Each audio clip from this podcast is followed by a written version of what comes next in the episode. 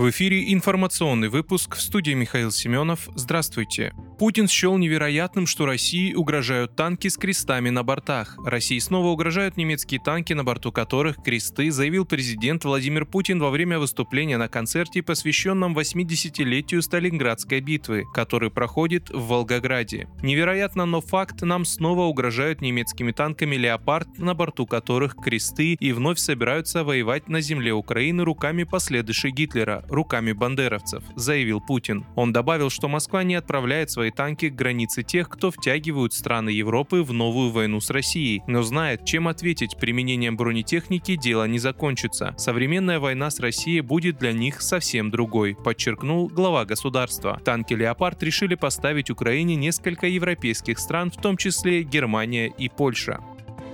Рогозин сообщил о прибытии роботов в зону спецопераций. Четыре боевых робота прибыли в Донбасс, сообщил экс-глава Роскосмоса Дмитрий Рогозин в своем телеграм-канале. Первые четыре робота Маркет строго по расписанию прибыли в регион. Начинаем загрузку образов целей, отработку алгоритмов ведения боя в составе группы боевых роботов и установку мощного противотанкового вооружения, написал Рогозин. Напомню, в ноябре прошлого года Рогозин возглавил группу «Царские волки», в которую входят военные советники в зоне спецоперации на Украине. Украине. Это добровольческое подразделение, которое оказывает военно-техническую поддержку военнослужащим из ДНР и ЛНР. Запад рассматривает Молдавию на роль следующей Украины. На роль следующей Украины Запад сейчас приглядывает Молдавию. Ее президент Майя Санду готова практически на все, заявил глава МИД России Сергей Лавров. Прежде всего потому, что смогли поставить достаточно специфическими методами, далеко не свободно демократическими. Во главе страны президента, которая просто рвется, сама рвется в НАТО. Она имеет румынское гражданство, она готова объединяться с Румынией и вообще готова практически на все, пояснил он.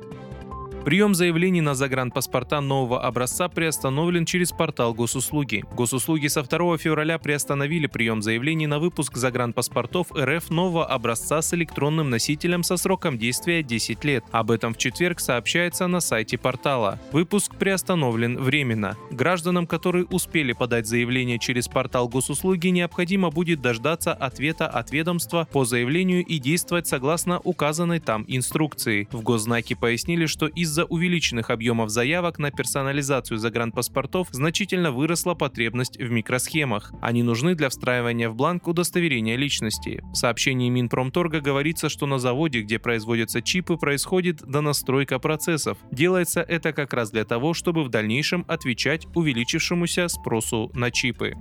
Вы слушали информационный выпуск. Оставайтесь на справедливом радио.